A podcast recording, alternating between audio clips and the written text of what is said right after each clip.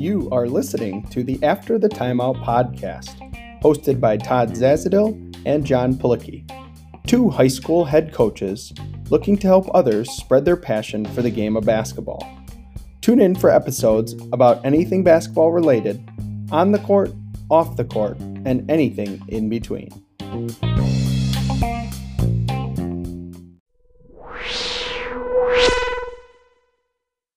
On today's episode, we are joined by Coach Tony Miller. Uh, awesome guest. We're super excited to have him on.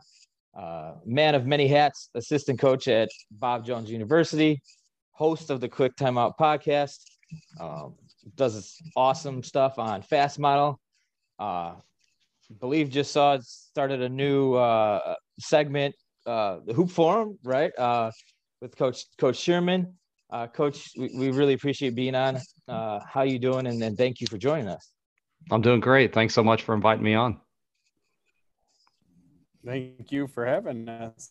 Uh, so we are going to start off with you talked to so many coaches about their systems and concepts, but let's let's dig into for you. What are your favorite systems and concepts, and then kind of what's the style for you guys at Bob Jones? It's been something that's evolved over the years. I started coaching in college uh, back in 2012. And when I started, I, I, didn't have any experience at the college level uh, the coaches that I had admired growing up were I was from North Carolina, so guys um, like Coach K and at the time uh, Roy Williams, and so my my background was kind of varied, but it had been something where I had I had viewed coaches from afar rather than being hands-on and learning from somebody. So it wasn't like so, like i had played for somebody and, and this was the system now that i was going to do because my coach did it that way. So it was really just kind of here and there and picking and, and that's one of the things just learning is an important part of who i am and, and being that continual learner. And uh, i've tried always to kind of pick from the best. And so i, I really have ended up with just kind of a, a mishmash of of different uh, styles. And so as I kind of went through those first few years, the head coach that came in, he had his system and had some things, and we were starting out as a brand new program. So deciding what we were going to be and forming our own identity, which was a little bit different because I didn't go into a situation where there had been an established coach and an established program and players who had already been there. So it was really neat to kind of kind of grow with the program. Uh, at the time, it was just myself, another assistant, and then the head coach. And so we had we had just kind of tried to look into different things that um, that were out there and kind of being hopefully on some of the cutting edges uh, edge with some things. Uh, we kind of because the two coaches the other head coach or the head coach and the other assistant were from the midwest they had uh, kind of been around pack line defense. So we started out our program with pack line defense, and we were that way for about the first six or seven years. Offensively, it seemed kind of like it wasn't that it didn't change every year, but we were just trying to add things along the way. Uh, we kind of landed on read and react offense. So we did a lot of read and react the first few years. Um, did several of the layers. Those of you that know read and react, we didn't do all of the layers, but um, I think God threw about introduced mm-hmm. up to about the first seven or eight. Um, and and here or there had sets too as well. And um, the other assistant had kind of had some connections to Kansas, so we did a lot of their inbounds plays and that sort of thing. So, you know, it, like I said, it, it wasn't like one set thing, and and it was neat because we got to, as I said before, kind of grow with the program, and some things worked and other things you know didn't work and we were able to, to figure out what would fit to our players and obviously we didn't have an identity as a program as far as the kinds of players that we were recruiting in so like there were just a lot of factors that allowed us to kind of be fluid those first few years and um, had success here. Athletic director as our program there at the university grew, and the new head coach that was brought in was actually a friend of mine previously and we'd have known each other before that and had some connections so i ended up just going on and as his assistant which looking back and those of you that know how college sports works like that doesn't usually happen. You get a new head coach he brings in his own staff. Um, but you know different situation for various reasons. And so um, the new head coach had some things that he he wanted to do but when he first came in we had a lot of the players left over from the the previous coach and they were really good players. And so we didn't want to in their final year final two years kind of introduce brand new things. And uh, it showed some real wisdom on his part. And so we we did a little bit more of you know kind of numbered numbered cuts and numbered you know number for screen screenaways and flares and that kind of thing. So really it was kind of basic but we had good players. And we ended up that year winning over 20 games and uh, we lost in the national championship game by two points in like the last two seconds of the game. Um, but once those players graduated, we went full blown into more like conceptual offense for offense.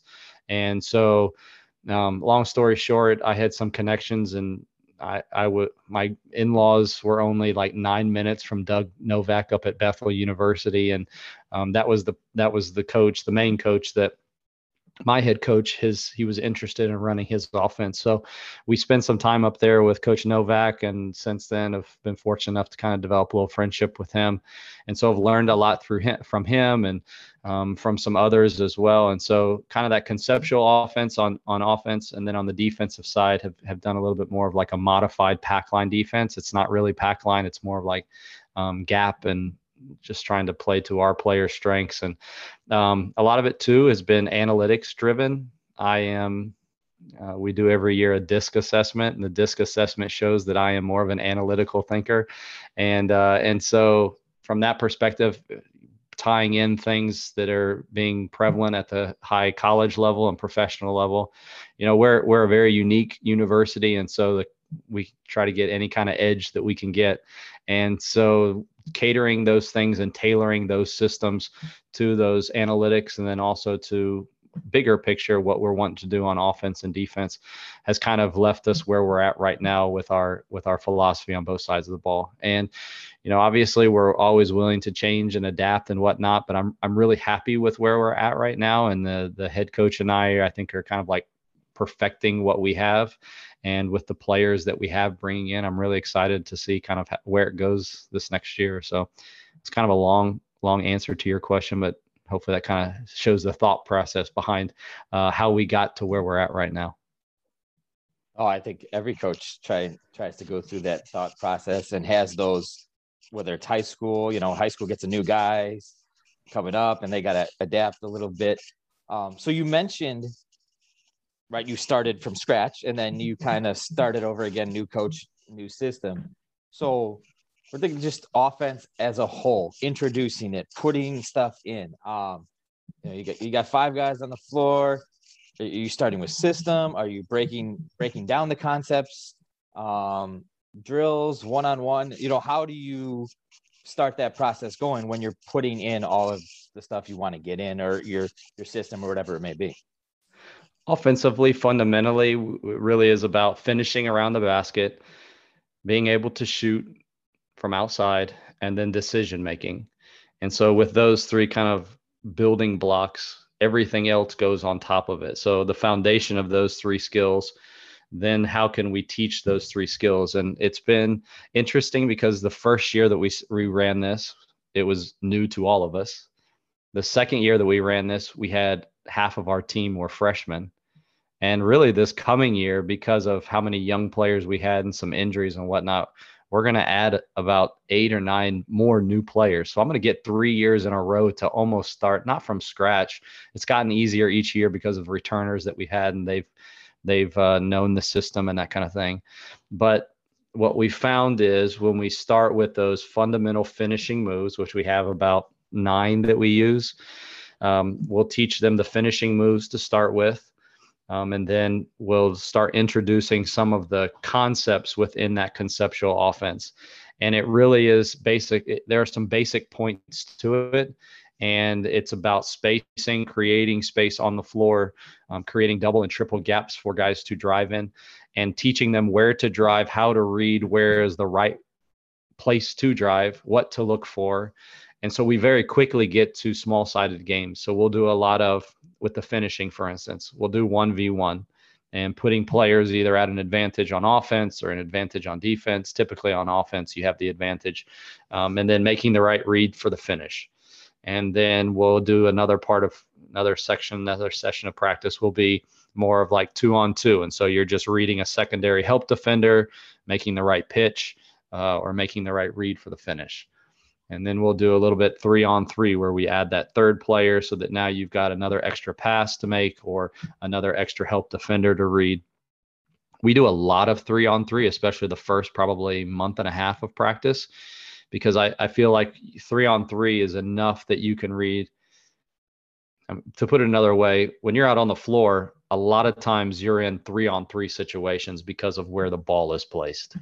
So you're really reading a primary defender, a second layer, and a third layer. Like very rarely are you reading a fourth layer in most cases.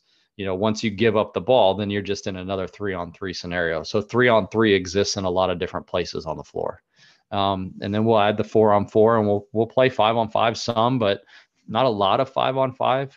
Um, it mostly is three on three, or somebody is at an advantage or disadvantage. So maybe a two on three or three on two. And it really is about like placing guys to start with, putting some constraints on them. You can only dribble twice, or you have to make a, you have to have a post touch before you finish, or uh, we use a lot of times shot clock. So you only have seven seconds on the shot clock. You have to score within seven seconds, or you have to get a shot up within seven seconds. So it, it that way you get a lot of reps.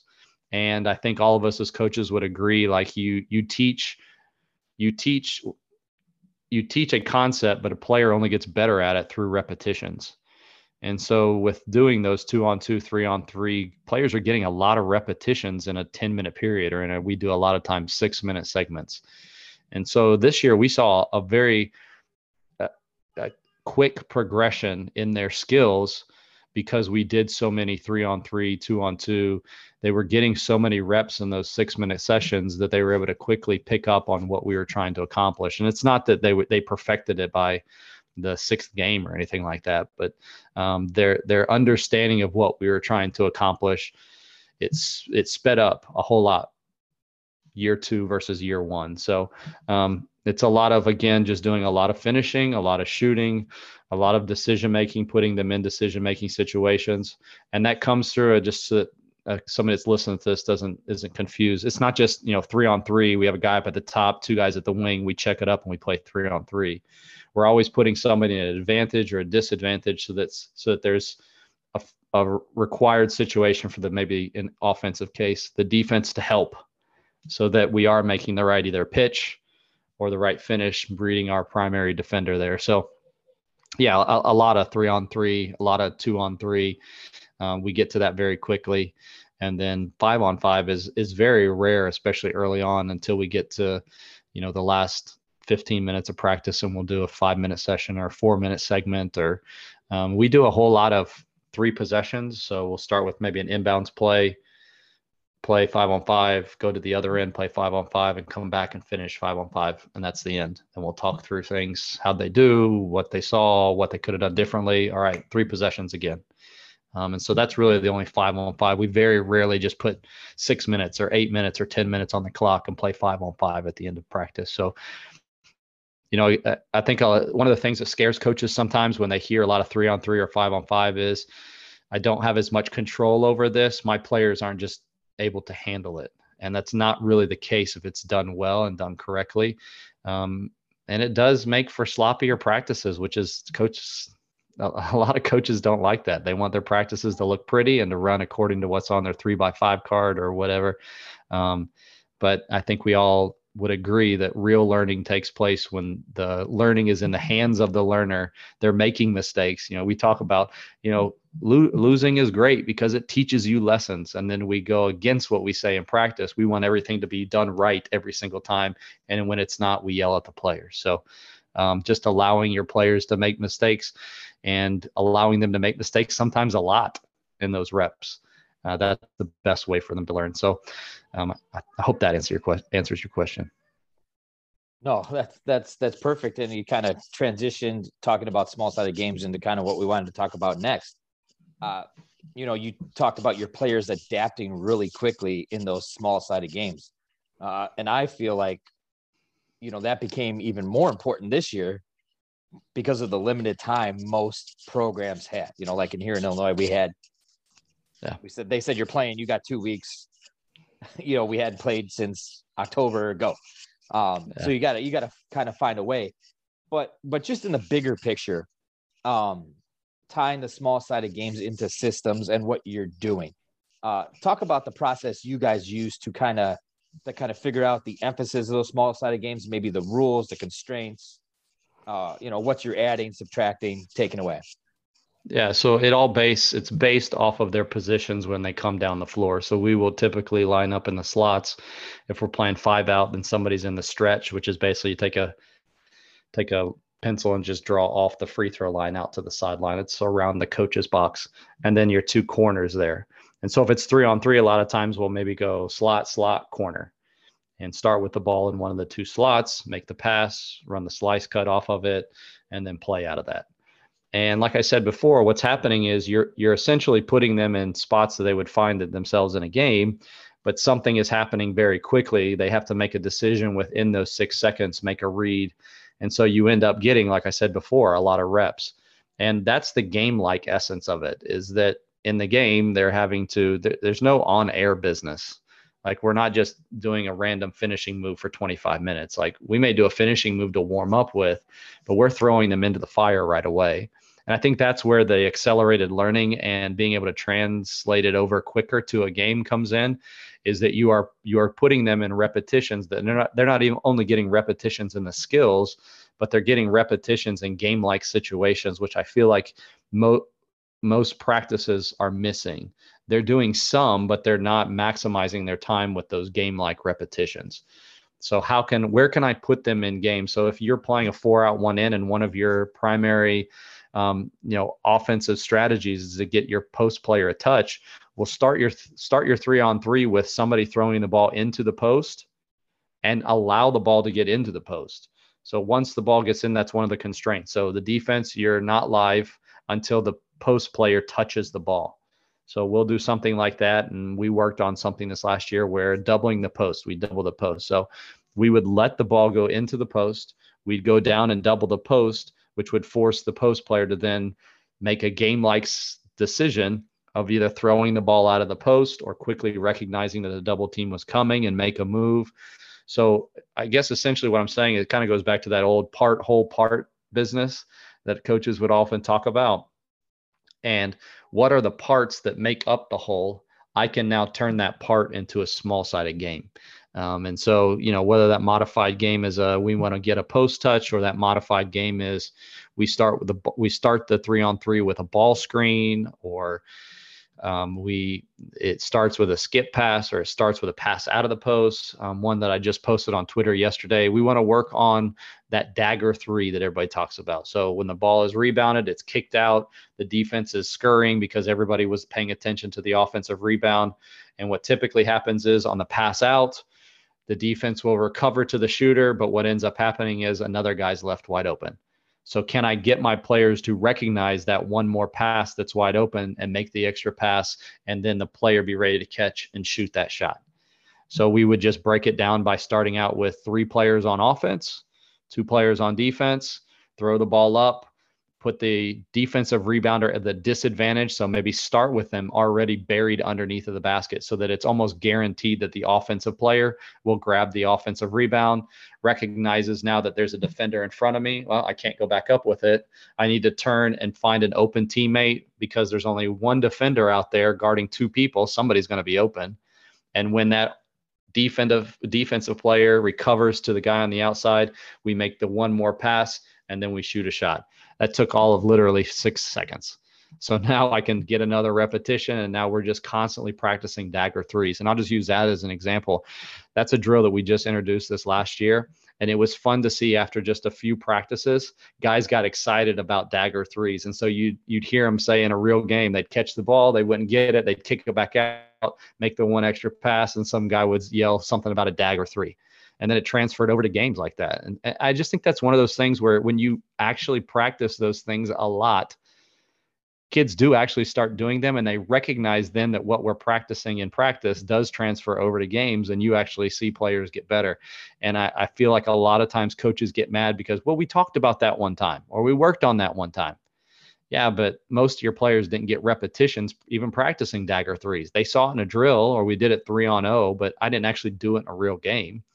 And so I just feel like the transfer of going from those practices, small sided games to five on five happens quicker when players see it and get have success um, through multiple repetitions. So, you know, the the bigger idea is like maximizing your time. What can I do in an hour if I'm just going on air or if I'm just going skill work versus what can I accomplish in an hour if I'm doing small sided games and getting reps and practicing multiple skills in one drill. Um, so that's probably the bigger picture that we're we're trying to look at with small sided games. Okay, so I want to narrow it down even more. You talked about on air and, working on those individual skills. Um, you know, I, I I believe one on one has a lot of value too when you're trying to work work on those. I just think back to when I went when I was a kid. I'd go to the yeah. Y, you'd find some guy to play with he's holding you better than you and you'd, you'd play. Um, so you know maybe your kind of thoughts on that and how you can use that too. I, I that's a version of a small sided game. It's just mm-hmm. man on man um, to kind of help with developing skills as opposed to being on air and and not having any decision making or or competition involved in that. One of the things that I sometimes overlook or sometimes don't mention. I don't want to give the wrong impression. At the college level, it's a little bit different from high school. Uh, we have extra small groups. We call them individual workouts. Sometimes they're usually though like two two players or three or four players at an individual workout. That's typically when we do what you just described, like the one-on-one or working on. We will sometimes like if I if I only have one guy at an individual workout, obviously I'm going on air. So it's not that I'm like, you know, poo-pooing those those those on air or one-on-one. It's just that once we get to our practices, our practices are typically geared towards more team stuff. You know, I, am not having them work on dribbling and passing. And, you know, if you're working with a younger group, more on air, more skill work.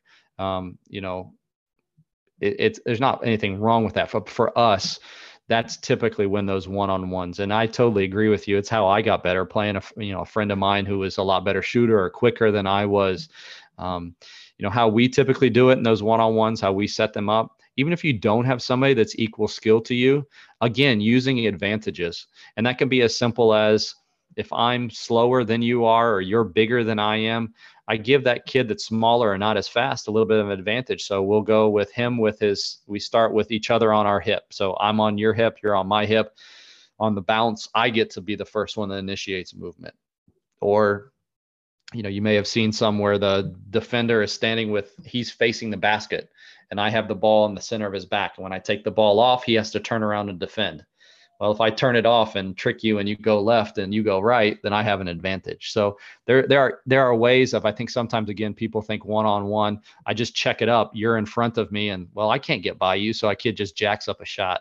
There are ways to adapt those even even those types of drills to get them give a kid success because again you want to give kids success and allow them to have it's there's also an element of fun that goes with it if i can get them competing and having fun and having at least some success you, the, the kid may be the worst kid on the team and slow as christmas well i'm going to back up his defender to half court if i need to like i'm going to give that kid an opportunity to succeed and even then maybe the kid may catch up with him but he may use he'll start using a head fake right um, he'll start he'll he'll figure out a way. Kids aren't stupid. They'll figure out a way to at least achieve some success on the floor. Or if they're not, then give him some suggestions. Hey, next time, why don't you go into his body a little bit more? Why don't you give him a head fake on that next one or whatever? So again, I, I think there there are things that you can do and, and ways to teach and help them along, but I want them to learn on their own because that's going to stick with them better than me just telling them all the time. If I'm the one that's giving them solution, it's like the kid that's in the class where the teacher always gave them help and helped them figure out the math problem. And then we wonder why he doesn't get any better at math. Well, it's because you're helping him all the time. Stop helping him. Like give him some suggestions, but don't, don't give them the answers all the time. And too many times in coaching, we want to give the answers because we want to either show how smart we are or we just don't have time for it. So we just need to give them the solutions. And that's what you're not helping players in the long run when you do that. So, um, yeah, I, I think problem solving, the decision making, giving them situations where they're they're allowed to make mistakes and allowed to learn. Um, but there is nothing there is nothing wrong with going on air. It's just if that's the only thing that we're doing then you're probably going to see some deficiencies uh, once you get to more game like situations. So coach let's go into um, kind of just as a as a contributor and a college coach you know you there's so much content out there. You know, uh, Randy Sherman, who we have on as a future guest coming up, you work with with Hoops Forum, would advocate for that deletion party. You know, mm-hmm. kind of take us through. You know, how do you how do you sift through all that? And then there's so many things um, that are just difficult sometimes for high school coaches to run. What you know, what would you suggest to them? Obviously, looking at your personnel, like what what's good for our team. Um, I uh, where the game is going a lot is this conceptual offense. I think sometimes coaches would say, well, my players aren't smart enough to do that. I, I don't think that's accurate. I think that if you look into it a little bit more, you can you can find ways to teach it so that it is adaptable to really anybody. But I think the biggest one is personnel and knowing what your team is and what kind of kids you have and and then it's like picking it's sticking to something and picking something and then sticking with it and i've had coaching friends of mine who like they're just always changing something every year looking for the magic formula or the magic offense that's going to win you games. And if you really would if i were to ask that that coach you know better. What's the thing that actually wins you games? We all say it's the jimmy's and joe's like it's not the x's and o's but we still want to find whatever that system is that's going to solve all of our problems and so I think the real answer to that is like, what are you doing for player development? How are you actually getting your players better? Can they shoot? Can they finish around the basket? And can they make decisions? Is what I was just talking about to you before. Like, if your players can't do those things, and if your drills and your practices aren't designed to get those players better at those things, then I don't care what you're running, like, it's not going to work. So find something that fits with you that you enjoy that you can be passionate about like and then go all in on player development and helping them get better at running whatever that system is. Um, it, it's not about contrary to even what i post on social media i post a billion plays. I don't use all those plays. I just post those because i know coaches like them. It's not it's not because i i use all those plays. And i think if you use all those plays you're not doing it right. So you know what what what can actually help my team win games it's player development. Um, it, it's taking it's not controlling it's not using a joystick and controlling every single randy's going to i guarantee you he's going to talk about this because he and i spend a lot of time talking to each other. Like he's going to talk about not controlling every action not calling timeouts all the time not being the one that's calling a play every time down the floor. It's putting it's equipping your players with the skills that they need to be successful and then empowering them to do those whatever those things are. And when you tell most coaches that, they're afraid of that or they say, oh, my players can't do that. But it's because usually they don't want to spend the time or they don't feel like they have the time to develop those players. And so, because of that, we're going to have a system or we're going to have plays or we're going to do something, whatever that something is, to make up for the fact that my players aren't really that good. Um, and you know, I, I, understand that in a we need to win and we win to, need to win now culture. But the truth of the matter is, is that success, long-term success, is really only going to come if you take the time to develop your players in those things that I just mentioned.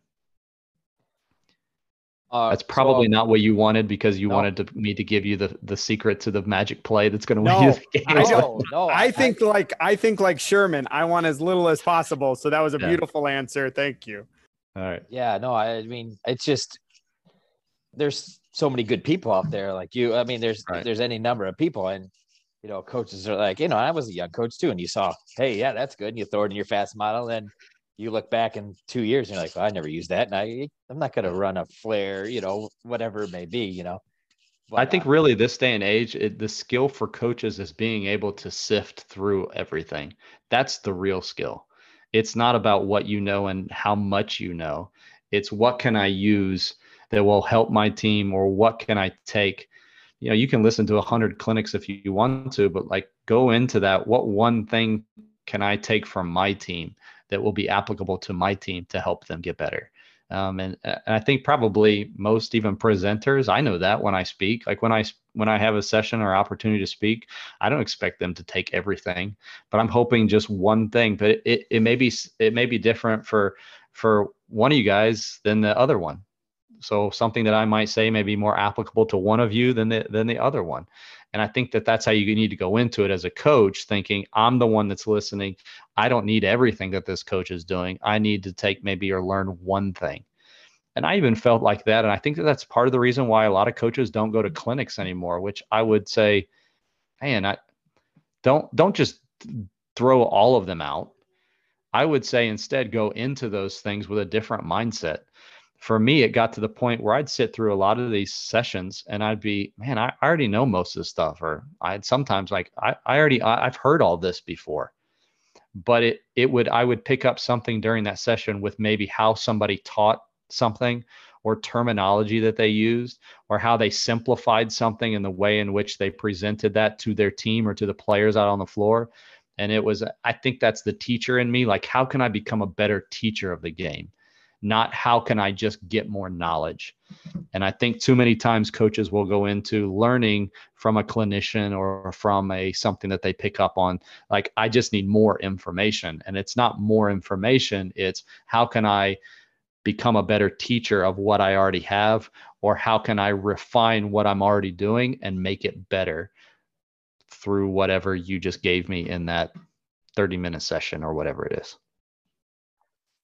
All right, so I want to I want to pick your brain a little bit on the organizational theme again. Now let's talk about uh just at personal organization because you do so many things. You're you're, you're coaching, you got a podcast, you're fast model, you're teaching. Um and and I think it's important for coaches, right? To to to figure out how to do it, you know, families, all that. So what are your, some of the keys to your your your time management?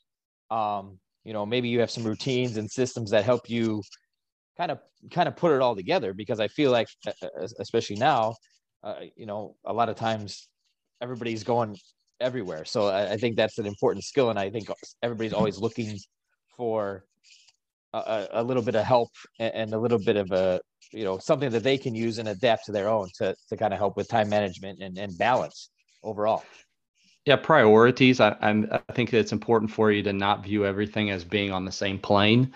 Um, and a lot of times, people from the outside may look at even the things that all the things that I do and think that they're all on the same plane or all to the same level. But I think if we're honest with ourselves, we all know that that's typically not the case. There are things that take priority over other things. So for me, behind the scenes, it's making sure that I have the right priorities in place. I've been fortunate to also to have which it looks like I'm doing a lot of different things. But if you actually examine it, I'm kind of doing just a couple things. It's just that they overlap a lot. And so I've been fortunate from that perspective. Like I teach at the university, but I teach, I'm in charge of the sport management program. I, I teach a coaching, I just this today taught a coaching basketball class. Well, that's not any, a lot of the stuff that I do in that class is stuff that I've learned done in clinics like there's an overlap there. You know I, I teach it we have a master's program and i oversee the master's program and i teach a basketball class on that level. Well a lot of the things that i learn at some of these higher level clinics and whatnot i use for those guys. Um, uh, two days ago i taught a class on analytics. Well i use analytics all the time in my coaching. So a lot of it overlaps. I mean even when it comes to like family um, I would encourage coaches to to make make coaching a family, not job, but like a family calling, not just a personal calling. Um, and and hopefully your wife is on board and your kids can be around it. But I, even influencing, I, I would think most coaches are in it not to win games, although that's important, but it's also to most importantly build relationships with players and have lasting impact on them. And I think for this day and age, this culture, the young men need to see husbands that love their wives and that love their children and um, you know involve them in in their lives outside of work or even in work. So you'll see a lot of times if you see my social media i've got i got a picture that i love of my son asleep on the bus on the way back from like a nine hour away way trip down in florida. Um, and he rode on the bus and part of the trip he rode next to this state junior like and the the the chris was you know having fun with barrett and talking with them and they were doing stuff on his phone and that kind of thing like I think it's good for the players too to be around family and young people, and um, for them an opportunity to invest in my kids and for my family to invest in them. And so, really, I, I would encourage you. How can you weave the different sections of your life together to maybe maximize your time and uh, really prioritize like what matters? Even with the podcast, you know, the podcast has to do with me talking with coaches and building relationships. And those relationships help outside of having a podcast. I mean, it helps with connecting with with other coaches about ideas. Uh, some of those coaches call me up certain parts of the year and say, "Hey, I got a player on our team that's not really playing. Would you guys be interested in having in, in him coming and playing for you?" Like, so I I think really again just inspecting what you're doing, prioritizing your time, what matters really, what doesn't. Um, I've been fortunate. A lesson that I learned uh, not too long ago, but um, probably five or ten years ago, is to weed out stuff that doesn't matter. Th- we ha- we all have a lot more time than we think we do. We blow a lot of time on things that just don't matter. Um, so eliminating the times that just don't matter and maximizing the time that you do have. And uh, I think a lot of us would say we go to bed at night tired, but I would you know challenge you: Are you tired because you you maximized your time that day, or did you kind of waste your time? Did you stay up late scrolling through my Twitter feed looking at plays that aren't going to help you win games anyways. Like like do stuff that matters, um, and and you can probably uh, you'll probably have more time than you think you do. So let, let's kind of do a little bit of a, a past present with you, coach. So kind of take us to the beginning of your podcast, you know, kind of what led to it, um, you know what you've learned over the years from it and then you know as todd said you know going forward for you with your podcast and fast model and the coaches clinics and the hoops forum you know what's next for for tony miller? So kind of start from the beginning and, and take us through what you're hoping to get through to next. Like i said a, a lot of it was just like an interest and i enjoy making content and i enjoy teaching and really that's kind of how the podcast started. It's different now. I do more interviews and i'm not really the one that's teaching on it. Um, although you could argue the hoops forum that we do with randy we talk through things a little bit more.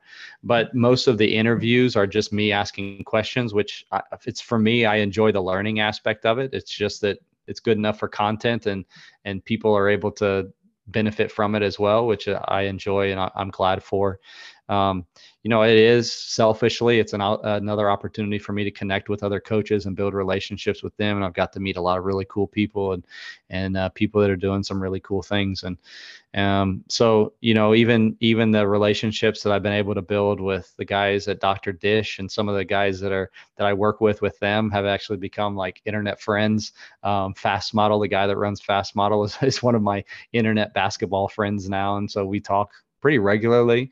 Um, and so like it, it's just it's been a, just an opportunity to build relationships. I think going forward, I, I don't know that it, I'm not wanting to be a national radio podcaster or national radio host or anything like that. I just enjoy talking with coaches and learning from coaches and building relationships with them. So even the work that I've been able to do with Fast Model has just been an enjoyment of watching games.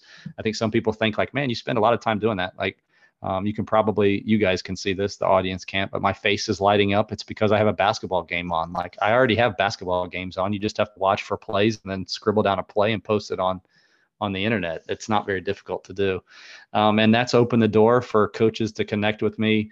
Um, you know, a couple a couple weeks ago, I was it was I think in the middle of the tournament or something like that, and somebody followed me, and I clicked on on my notifications, and it was like Jerry Stackhouse and so we ended up connecting and then he came on my podcast and talked and the nicest guy of all time. Like 20 years ago when I'm watching Duke, North Carolina, I'm never thinking that I'm going to be talking to Jerry Stackhouse. It's just that those things have opened the door for me to connect with and build even relationships as small as they might be with a lot of really neat people. So I, have been really grateful for it and it's it's really cool. And especially in coaching, there are so many people that are just generous with their time and they want to help you out. There are more people like that than there are people that are just big time that won't take time for you um, especially at the college and the, the high school level. So it's just been really neat to form relationships. Um, you know, another shameless plug, but we have this next week a clinic that is basically just an outgrowth of a bunch of connections that I've made through the podcast and through through um through relationship building that way. So um, it, it's kind of turned into a life of its own. I never thought that it would turn into something like this, but if you take the time to build genuine relationships with other people, neat things usually happen. Todd and I couldn't agree more. The, we started it as a way just to talk basketball because we missed it during COVID, and it and it mm-hmm. kind of snowballed. And we we have the same thing when we have we get certain guests and we're like, why is this person five years ago, this person had no idea who we are. Now they're on our show. But uh, so uh, uh the last two segments, the first one is after uh, our uh, after the timeout segment that we've done with all of our guests. So I wanted to focus with you on as an assistant coach, take us through your role in a timeout. What, you know, what makes a, a great assistant coach during a timeout? And, and what can young assistants do to, to support their head coach during timeouts? Usually during the game i'm watching for things in particular for us with our offense like things like how many times the ball has crossed over the midline or how many passes we've had before a shot or how many paint touches we've gotten or maybe something that we had emphasized that week in practice. And so when the timeout comes i just give that information very quickly to our head coach. Uh, we have a little bit longer timeout so those of you that have watched college basketball sometimes you'll see the coaches meeting before that um, we we don't have as long as timeouts as the Division ones have, although we do play several, some anywhere from three to four or five Division one games per year. Um, those timeouts are really long. Uh, I remember the first time that we went in the one we hadn't like prepared for how long it was, and so we got done like waiting for the horn to go off, and it didn't go off for another like 45 seconds. It felt like an eternity. So like even with those, you kind of go into the go into the timeout, let the guys go over and talk, while us as a coaching staff kind of hit the main points of things that we want to talk about. Um, there'll be times this kind of comes with knowing your head coach and relationship with him. I mean, it's to the point now, kind of embarrassingly, that we're almost like a married couple sometimes as far as like thinking about the same kinds of things. So there'll be times, and, and he's great about this. I think part of it is just because of our friendship even before basketball and um, you know our, our relationship with with off the court as well. We hang out, our families hang out together and that kind of thing. Um, but there'll be times where we go to a timeout and he's just like, "Hey, go tell them what you need to." We've we've kind of split things up where I will at times do more of the defense. Um, other times I'll do more of the offense, depending on what what is being talked about. And so he'll just say, "Hey, just go go tell the guys what you need to tell them." So I'll be the one that takes the timeout and and talks up something or a certain point of the game. Um, I know not all staffs have that kind of relationship, so it may be a little bit different. But for us, it's just like how well, how can we get the important information to them, and, and what do we need to focus focus on um, in, in this particular timeout? Like I said, uh, we're very analytics driven, and so I'll give them maybe a stat or stats or depending on what year it is. We had a young team this last year and really struggled with turnovers. So, you know, how many turnovers do we have? Obviously, like most coaches, like how many fouls does this guy have if we're in foul trouble or something like that? So, like what matters at that point in the game or what matters to our overall strategy that's typically what we're talking about there in like those first few seconds and then depending on how the rest of the timeout goes like i said most of the time he's talking with the team um, every now and then i'll be the one that sits down and talks to him um, but that's that's typically how most most timeouts are handled. All right, so we always have a top five. Okay, um, so you you you see so much content. You talk to so many people. You talk to awesome coaches. Uh, we've talked to some awesome coaches that have you know very unique things. So what are the uh, top five, or it doesn't even have to be five, just some of the most unique styles of play you've coached against, talked about, uh, you know, had conversations with coaches about? Uh, I'm always impressed by and the the few teams that are the ones that like press all the time. Um, we played the Citadel a few years ago when they pressed like all the time, and it was kind of funny. We we hung with them. We were actually I think tied uh, or within like two or three at halftime, and then you could tell it was one of those games where the coach went in at halftime and got on his players and then came out and it kind of they leveled up a, a notch uh, and put on the press even more so i think the teams that are able to press and wear you down um, that's pressing is more than just effort and having players that are bigger faster and stronger like if you have a coach that really knows about pressing it, it can really wear you, wear the opponent down um, and so the combination of their style and the talent that they had uh, was just kind of too much for us. I think we ended up losing by like 25 or 30 or something like that. But um, I'm always impressed by those teams. So some a team similar to that. Um, trying to think what else. There, there's a school down in Georgia. A lot of you probably know the head coach, but is a coaching friend of ours. Him and his assistant are coaching friends of ours. Um, Emmanuel College, Coach TJ Rosene, and then Coach Graham Maxwell. I, I admire the the heck out of those guys and they what they have done. They they're on a lot of the Rick Torbett read and react um, uh, videos. Uh, he's he's good friends with with Coach Rosene, but they're a program that I think just offensively what they're able to do and the the talent that they have is super impressive. Um, and they made the jump to Division two a couple years ago, and they've already I think they went to the round of 16 maybe this year in the Division two national tournament and lost to I think Lincoln Memorial, who lost in the national semifinal. Um, and what they've been able to do very quickly is just incredible. So if you're looking, if you're a read and react team, uh, I would I would watch some Emmanuel College down in Franklin, Georgia. Um, but they're they're great coaches. So I think just somebody that can execute with discipline and and can do a system that maybe everybody knows about, but do it at a very high level is is impressive to me. I already talked to you about Coach Novak and what he does at Bethel. Uh, they're a D3 program up in Minneapolis um, in Minnesota, Minnesota, Minneapolis area, or on the north side of Minneapolis. Um, but yeah, he's a phenomenal coach. He he's conceptual offense.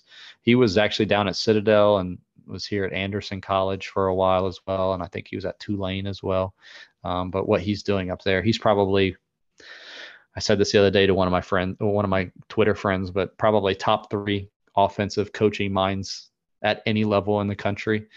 Um, so he he would be another one. Those are my three. I'm trying to think of a couple other ones. Uh, I don't know if I can get to five. Uh, well, You're good. Three, it, it, it does not have to be five. You're those good. are those are three tremendous examples, right? Right there. Yeah, prob- probably those three. I think just what I was saying. I think somebody who can execute at a high level something that everybody knows about, but you can just tell that it's like their practice the work that they must be doing in practice. And I just talked to you about like Coach Novak. I've had, I've been fortunate to go and watch his practices and his practices and how he teaches. It's very clear as to what the success that they have in the games. Um, and I think everybody would kind of know that. But my encouragement or my something that I would encourage coaches to think about is do your practices set you up for success in games? Or is it really no surprise what your practices look like based off of what your team looks like during a game? Um, so, yeah, probably those three. I, would start with those three if you're interested in looking at some some teams to to check out this off season. We just had every listener write those three down, so I know what's going to be happening. But uh, Coach, we are so thankful to have you on. We really enjoyed. There's always so much great content that comes from you um, your podcast listeners. If you haven't heard a quick timeout, it's probably the closest uh, podcast name to ours. Um, obviously, check out a quick timeout. Check out Coach on Fast Model Hoops Forum, uh, and, and check out some Bob Jones University basketball. So, Coach, thank you again for joining us today. Appreciate you guys. Thanks for having me on.